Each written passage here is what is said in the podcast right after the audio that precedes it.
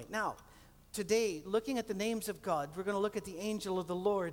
And this one is, you're going to have to listen closely because this one is interesting to me. And I normally do about three sermons on this, but I've collapsed them into one. So there'll be no lunch. Um, no, no, we'll, we'll get through this.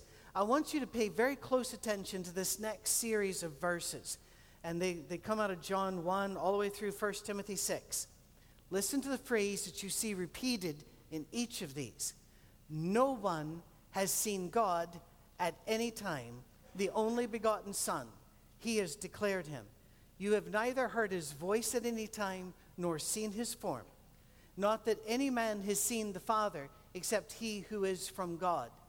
God, the blessed and only rule of all, the King of kings and Lord of lords, whom no man has ever seen and no man is able to see. No man has seen God at any time. Got it? It seems to be pretty solid. Four different passages three in John, one in 1 Timothy. And yet, how many times in the Old Testament did somebody talk to God or hear God's voice or were led by God to do something? So in the New Testament, we're told they never saw God, they never heard God. So what's going on? Take a look at 1 Corinthians chapter 10, verses 1 through 3. Our forefathers, he's, ta- he's a Jew, and he's talking about the Jews that were in the Exodus. Our forefathers all were under the cloud. Remember that? And they all passed through the sea. They were all baptized through Moses in a cloud and in the sea. They all ate the same spiritual food and drank the same spiritual drink, for they all drank from the spiritual rock that accompanied them, and that rock was Christ. Christ was the one who led them in the Old Testament. Did you ever notice that before? He was the rock, He was the fire, He was the cloud. Of course, we could say the Spirit was as well. But today we're going to find out something very important about Jesus. Jesus did not come to earth for the first time 2,000 years ago. He was born in Bethlehem, but it wasn't his first trip. In fact, we're going to see the stunning import of John chapter 1 today, a chapter which is should be memorized by every Christian, and it is stunning to me how we do not grasp what it's trying to tell us. John chapter 1. In the beginning was the Word. I want you to remember that phrase. In the beginning was the Word, and the Word was with God, and the Word was God. He was with God in the beginning. Through him, all things were made. Without him, nothing was made that has been made. And it was life and that life was the light of men. Got it? We need to remember that. There are a lot of versions of the early scriptures, and we've been looking at that in our How We Got the Bible uh, class. And I'm really thrilled that so many of you are interested in this. I was afraid that after class one, we'd whittle it down to about 13, but we're still well over 100 each week, and I appreciate that. But the Aramaic translations, are the ones we ignore a lot and we shouldn't. We always think Greek and Hebrew. Jesus spoke Aramaic. The people of Israel at that time spoke Aramaic. It's related to Hebrew, but it's not Hebrew. It's rather like Gaelic, and I use this illustration in the class. Gaelic is the language of the Highlands of Scotland. It's related to the Gaelic of Ireland, which is known as Irish. They're both related to the Irish or the, to the Gaelic of Wales, which is Welsh. Irish and Scottish people cannot understand what the Welsh people are saying, and vice versa. But an Irish person and a Scottish person can understand each other with effort. That's about what Hebrew and Aramaic were. And there were a lot of Aramaic translations of scriptures that we call targums. There's not a test later, you don't have to remember that, but targums is what they were called. And if you read the Targums, you can track an angel through the Old Testament a lot easier than if you read it in Hebrew. In Genesis, God said, Let us make man in our image and after our likeness. Now, one of the reasons we're having a racial reconciliation service today is we believe that all human beings are made in the image and the likeness of Almighty God. All of them. Now, That's not the lesson today, though. The, it will be this afternoon. The lesson right now is that even then, in Genesis chapter 1, God wanted to work in community. He didn't say, Right, Jesus and Holy Spirit, watch what I'm about to do here. He said, Let us do this. Let us make them in our image, after our likeness. And from that point on in the Old Testament, when God shows up, he shows up very often, usually in the form of the angel of the Lord. It's important you get the, the terminology correct here. It is not an angel, it's the angel. There are lots of angels, but there's only one, the angel of the Lord. Genesis chapter 16, he shows up. We're going to look at most of the appearances this morning. We're going to do it very quickly. We could do all of them if you'd like in a, in a later sermon. Genesis chapter 16, verses 7 through 13. Do you remember the story of Hagar? It's a woman named Hagar. You might think, who would name a, the word Hagar means foreigner. We don't know her real name. She was so devalued by Egypt and then by Abraham we never hear her called anything but that foreign woman. Think of that. She's thrown away by Abraham and Sarah. She's in the desert. She is a nameless woman outside of the covenant. She is not a Jew, has not a trace of that blood in her, as far as we can tell. Outside the covenant, and God shows up to her because she's in distress. You in distress today? This is your lesson today. God shows up and promises her many children, that she will have a great legacy, and that God will never desert her. And she understands, and she says, she gave thanks to the Lord whose word spoke to her. In the beginning was the Word, and the Word was with God, and the Word was God. And no man has seen God at any time but they saw Jesus. They saw an angel known as the Word of the Lord. And I love what she says about this, this angel. She says, I have seen the God who sees me. You might want to write that down. Ever you feel alone or that nobody understands you, that wonderful old hymn, Does Jesus Care, that comes back with a resounding, Oh, yes, he cares. I know he cares. How do we know? I have seen the Lord. I've seen the God who sees me. In the Targums, they phrase it this way in verse 13 She gave thanks before the Lord whose word spake to her. Or in a different Targum, Hagar gave thanks and prayed in the name of the word of the Lord who had been manifested to her. The word showed up. Does Jesus care? He always has cared. He always shows up. Revelation 19, verse 11 through 13. Um, I forgot that I did not put the passage up, and I actually want to read this passage. By the way, anytime that there's a mess up like that, no, it's me. I have an A team I work with, but I do everything I can to demote them to B or C team. Revelation 19, just listen, just listen. That's why I didn't want it up there. I want you just to hear it. I saw heaven standing open, and there before me was a white horse whose rider is called Faithful, True. With justice, he judges and wages war. His eyes are like a blazing fire, and on his head are many crowns. He has a name written on him, but no one knows that name but himself. He is dressed in a robe dipped in blood, and his name, okay, you get to know it now, is Word of God. The warrior who met Hagar and said, I've got you, I'll take care of you, is Jesus Christ. Genesis 18, verse 1. God appears to Abraham in front of his tent. It's one of my favorite stories. Abraham's paying you know, doing his own stuff there, minding his own business, and all of a sudden three visitors show up, and he goes, "Well, a minute, you know, we will take care of you, we will feed you." Later, he realizes that they are all angels.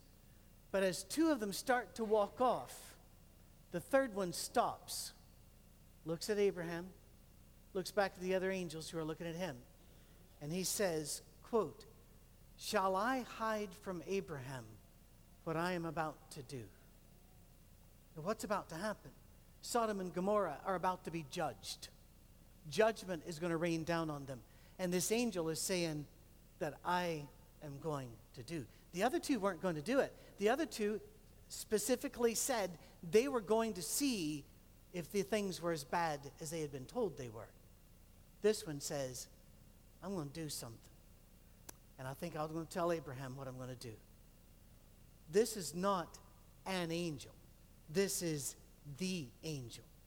In Genesis chapter 22, Abraham takes Isaac up the mountain to sacrifice Isaac. When Isaac looks around and says, Where, Where's the sacrifice? Our versions say in the Hebrew, Jehovah Jireh, which just means the Lord will provide. The Aramaic that Jesus spoke and read says, The word of the Lord will prepare for me a lamb. The word of the Lord will prepare for all of us a lamb. Isaac wasn't sacrificed that day, but on that mountain or on that range, Mount Moriah, was built a city later called Jerusalem. And on that mountain, one day, there would be a son sacrificed, the Lamb of God. It all comes together, doesn't it? The angel who stopped Abraham is called the angel of the Lord. And Abraham says, The word of the Lord will provide a lamb. See how it comes together if you know? If you start paying attention to John? But there's more. John chapter, I'm sorry, think got John on the brain. Genesis chapter 32, verses 24 and forward. I love this story because it's so bizarre. Jacob knows he's going to be facing his brother, who the last time they met was not good. Well, actually, they didn't meet because Jacob was running from him because Esau was trying to kill him.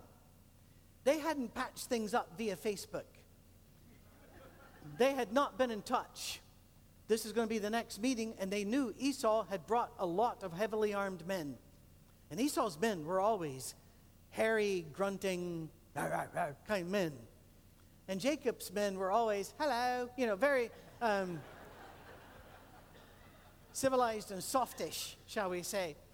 And so um, he was troubled. So he went down by the river, and a man appeared to him, scripture says, and wrestled him until the morning. But then it calls him an angel, and then it calls him God, and it gets very confusing because at one point, the angel goes, Okay, let go of me. And Jacob goes, Nope. That's kind of weird. Wrestling God, God says, Let go. And you go, Nope, not going to do it until you bless me. That's what he said. So he blessed him and pulled his hip out of joint. That'll teach him. It is one of the most bizarre stories in the world. I've read this story and read the story and think, you know, I would love a song about this. But, and the, the refrain would have to be, and we have no idea, we have no idea. this is just completely weird. Um, there's a reason I don't write songs. Um, who wrestled with, jo- uh, with uh, Jacob? Genesis 32, when they look back at it, it says God. But the Targums say the angel of the Lord. I would say to you, it's the same thing. It's Jesus the Christ who has come, the messenger of the Almighty. Just a little bit further, Genesis chapter 48, verses 15 through 16, when Jacob refers back to that time, he says, God is the angel who delivered me. The angel that delivered me. So he's called a man, called God, and called an angel. Who qualifies? Jesus. Nobody else is God and man. But Jesus is. Then Exodus 11, the burning bush. I, it, it tickles me to death. I read atheist literature, and, and it's kind of depressing because they're not coming up with really good arguments. Um, and, and one of the things that atheists like to go at is to try to make all of the miracles in Scripture natural. In the burning bush, they say, now there is a plant in Egypt that has red leaves. When the wind strikes it, it looks like it's burning. Uh huh. Moses probably knew that. Been there 40 years, had nothing else to do. He was head of sheep, Sinai division. That's it. Sheep aren't going to be talking to him or distracting him from bush looking. He would have known about the bush. So he would have just said, Oh, the wind is blowing the reddish bush. But he wasn't. He saw one that was on fire, but it wasn't being consumed. Got a little bit close. The Bible says he went closer to it, look at it. And the reason is that's interesting. You know, you're on Mount Sinai, Sinai, that's the most interesting thing you're going to see for years. So you walk over to it, and a voice comes out of him. The angel of the Lord who speaks from the burning bush is right after the first mention. The angel of the Lord spoke to him, Take off your shoes, for you're on holy ground. And from then on, the voice is referred to as the voice of God. It's one and the same. There's so many others. Gotta check my time. Acts chapter 7. We're skipping ahead a bit. Stephen's on trial by the religious authorities of the day. Don't be surprised when religious authorities of the day attack Fourth Avenue or attack us for this, that, or the other. Religious authorities have always done that. Be surprised if they don't. Because if, if we challenge them, their, their place as the religious authorities is threatened. And so they get scared. So they called him up before the Sanhedrin, Stephen, this young man, and not quite understanding the, how to get out of a sticky situation, he let him have it. He preached, he called him stiff necked and uncircumcised and heart and ears, and he didn't call him your honor or any of that. Blasted him. And in Acts chapter 7, he refers to this being, this burning bush being, as the messenger of God and quotes Isaiah. You go back to Isaiah in the Hebrew, and it refers to Jesus as the messenger of great counsel. This is Jesus showing up again and again and again. No wonder the writer of Hebrews says, Watch out. Who knows how many of us has been entertained messengers, angels, unaware? Jesus is not done. One of my favorite ones gives me chills because people read right over it and don't get it. Moses, I love the story, Moses, I really do. God speaks to him and says, You know that country where you're wanted for murder? Yeah? I want you to go back. Okay? Go up to the head guy, top guy, and tell him, I'm removing all your slaves. Your entire economic workforce is coming with me. Moses doesn't think this is a good idea. And I just hate it that when we tell this story in, in Bible classes, we act like Moses went, Thy will be done. No, he didn't. He was going, basically, you got the wrong guy. He says, I don't speak well. God said, Who made your tongue? Good point. Um, kept going back and forth. And he finally said, I don't even know your name. And God says, I am. That's all you got to know. I am. In John chapter 8 and 50, uh, verse 58, the people are arguing with Jesus, By what authority are you teaching us? And he looks at them and he says, Before Abraham was, I am. Grammatically, that sentence makes no sense. But if you know the Exodus story, you know exactly what he was saying. And if you read the rest of John t- chapter 8, what happened? I will go into chapter 9. From that moment on, they tried to kill him for blasphemy because he called himself God. Who spoke from the burning bush? Jesus did, for he is the Word of God. By the way, that story is just hilarious. Moses saying, I, I don't have anything. Can, I, how's he going to listen to me? And God goes, It's okay. Here's a stick. I, the story just keeps getting better. We don't even know if it was a pointy stick. It could have been a blunt stick just poking me. I don't, I don't know. And send an 80 year old with a blunt stick in, you know, non pointy stick. But then it even gets better because uh, once he gives it to him, he says, Now throw it down. I just got it. He throws it down, becomes a snake. Moses runs away. God says, Pick it up. Really? It's not bad enough. I got to go talk to Pharaoh. Now I got to pick up snakes. You know, you know that was going on inside. Because it goes on inside. We're human beings, right? And don't, isn't it true that most of God's good ideas sound a little bit screwy to us? It does. We're going to overthrow Jericho. How? Walking around it a lot. Great plan. We're going to get fed from stuff falling from the sky. But it works. All right, back to the story. Exodus 13, verse 21 the angel of the Lord was in the pillar of cloud, the pillar of fire. In Isaiah chapter 63 and verse 9, he is called the angel of God's presence. I love that name. The angel of God's presence. God with us. What's another name for God with us? Emmanuel. He shall be called Emmanuel. And then you already know this. My favorite passage, one of my favorite passages is Hebrews chapter 1, verse 3, but also in 2 Corinthians chapter 4 and verse 4, Colossians chapter 1 and verse 15. He is the express image of God. So, what is this angel like? Remember that his first appearance was to a woman outside the covenant, Hagar, the unnamed foreign person. Where did Jesus go when he hit the ground? He went into Samaria and sought out the Samaritan woman who'd been thrown away by seven men and who wasn't allowed to even live in a village. She lived in a ruined place called Sychar. Then where did he go? To a, Syrophoenician woman that nobody would talk to. The angel of the Lord back in the Old Testament stops the sacrifice of Isaac and sacrifices himself instead. And then, chapter uh, um, Judges, chapter 6, another one of my favorite stories. He appeal, uh, appears to little scared, full of doubt Gideon. And I just love that story because when he shows up, Gideon's hiding. And the angel of the Lord shows up and says, Hail, mighty warrior. And you got to wonder if that was a bit sarcastic. And Gideon is not impressed. Basically, he says, If you are God, what have you done for us recently? And so the angel of the Lord talks to him for a bit. And then Gideon, I love this bit, says, Well, you stay right there, and in case you're God, I'm going to go prepare a sacrifice. He just said to God, You stay right there.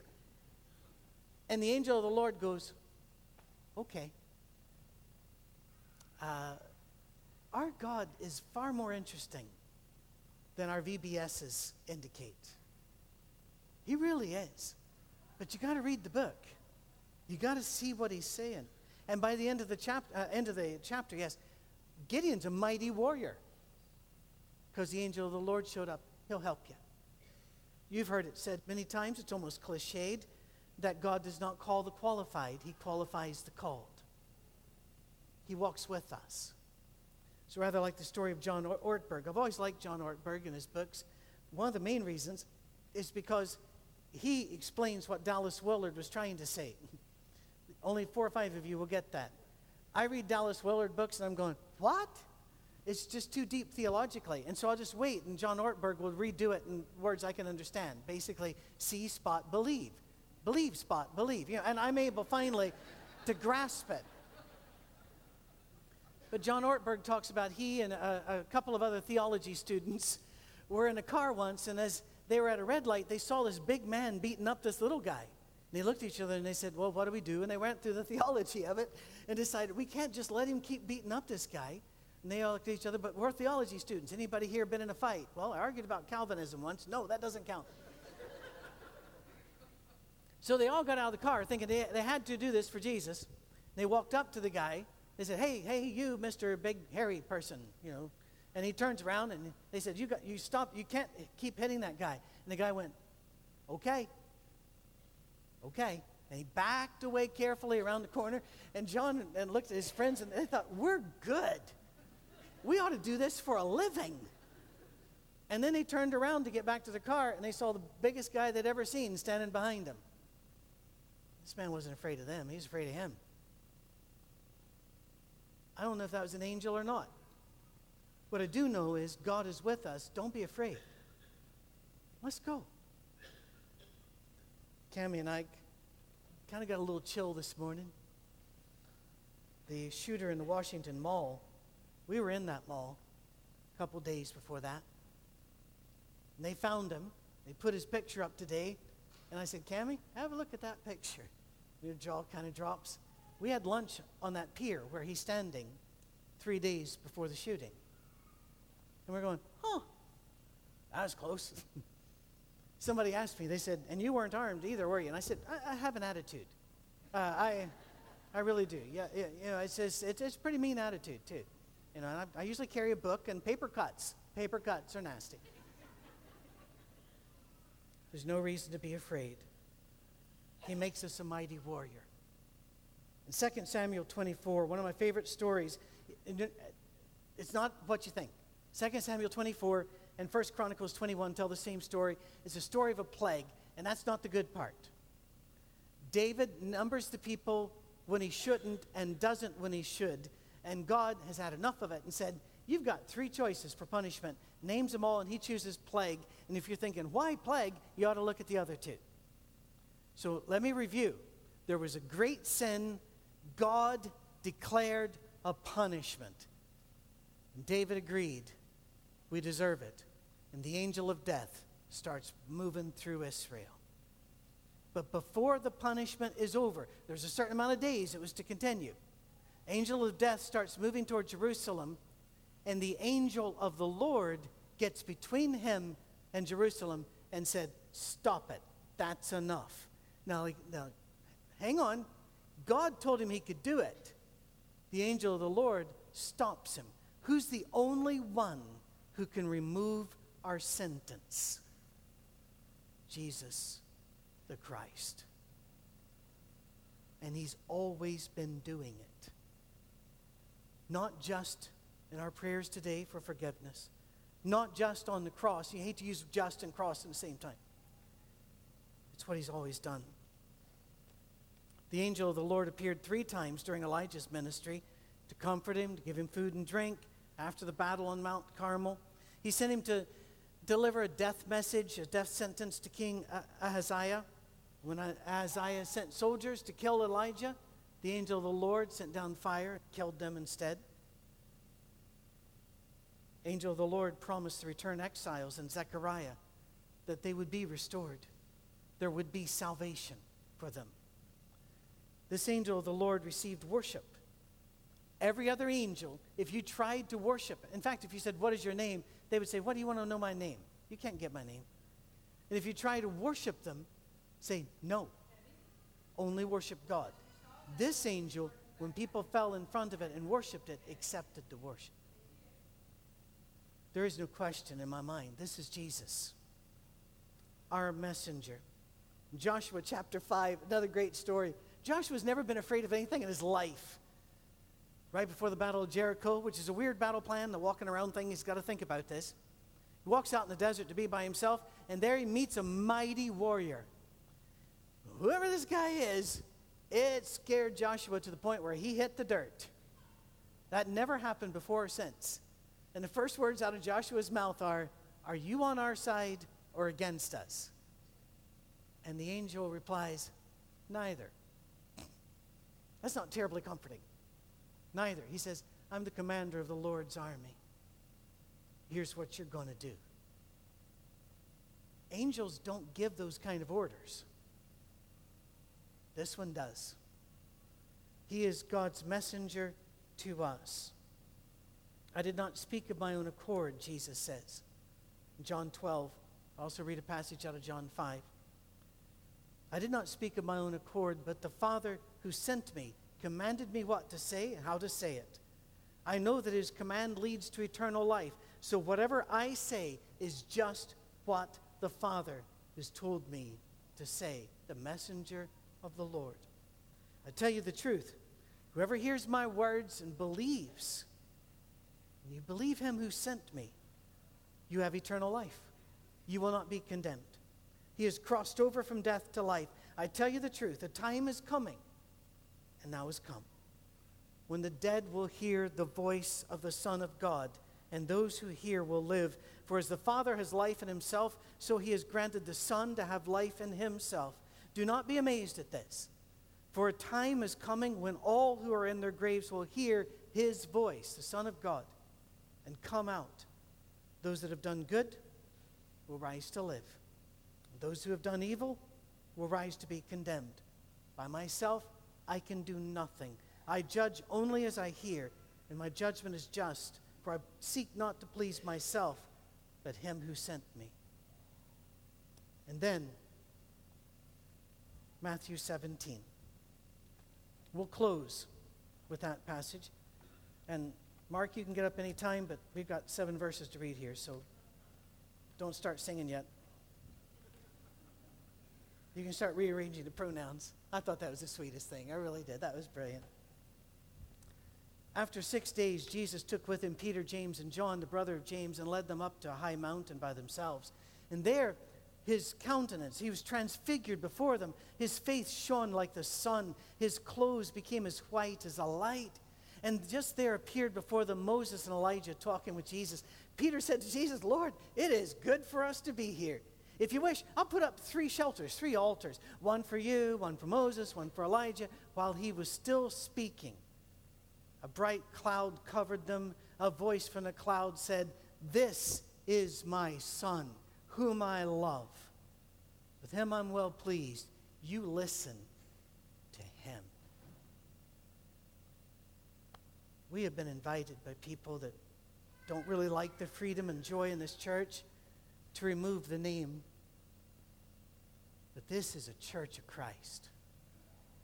Not a franchise of the Church of Christ religion. We are a people who listen to Christ, who love Christ, who focus on Christ. Amen, church? And if other people use the name and don't use it well, we just need to use the name so well that they see it and they follow the one we follow. Would you stand, please? I will close with a prayer. After the prayer will be sung out. Right? Our Father in heaven, thank you for Jesus, for everything he did before he was born in Bethlehem, for everything he did while he was on earth in that body, and for everything he has done since. We thank you for the angels. We thank you for the messengers of God, but we really bow down before the angel of the Lord Jesus the Christ. Keep him foremost in our thoughts, our eyes, and our hearts. We pray in the name of Jesus. And the whole church says,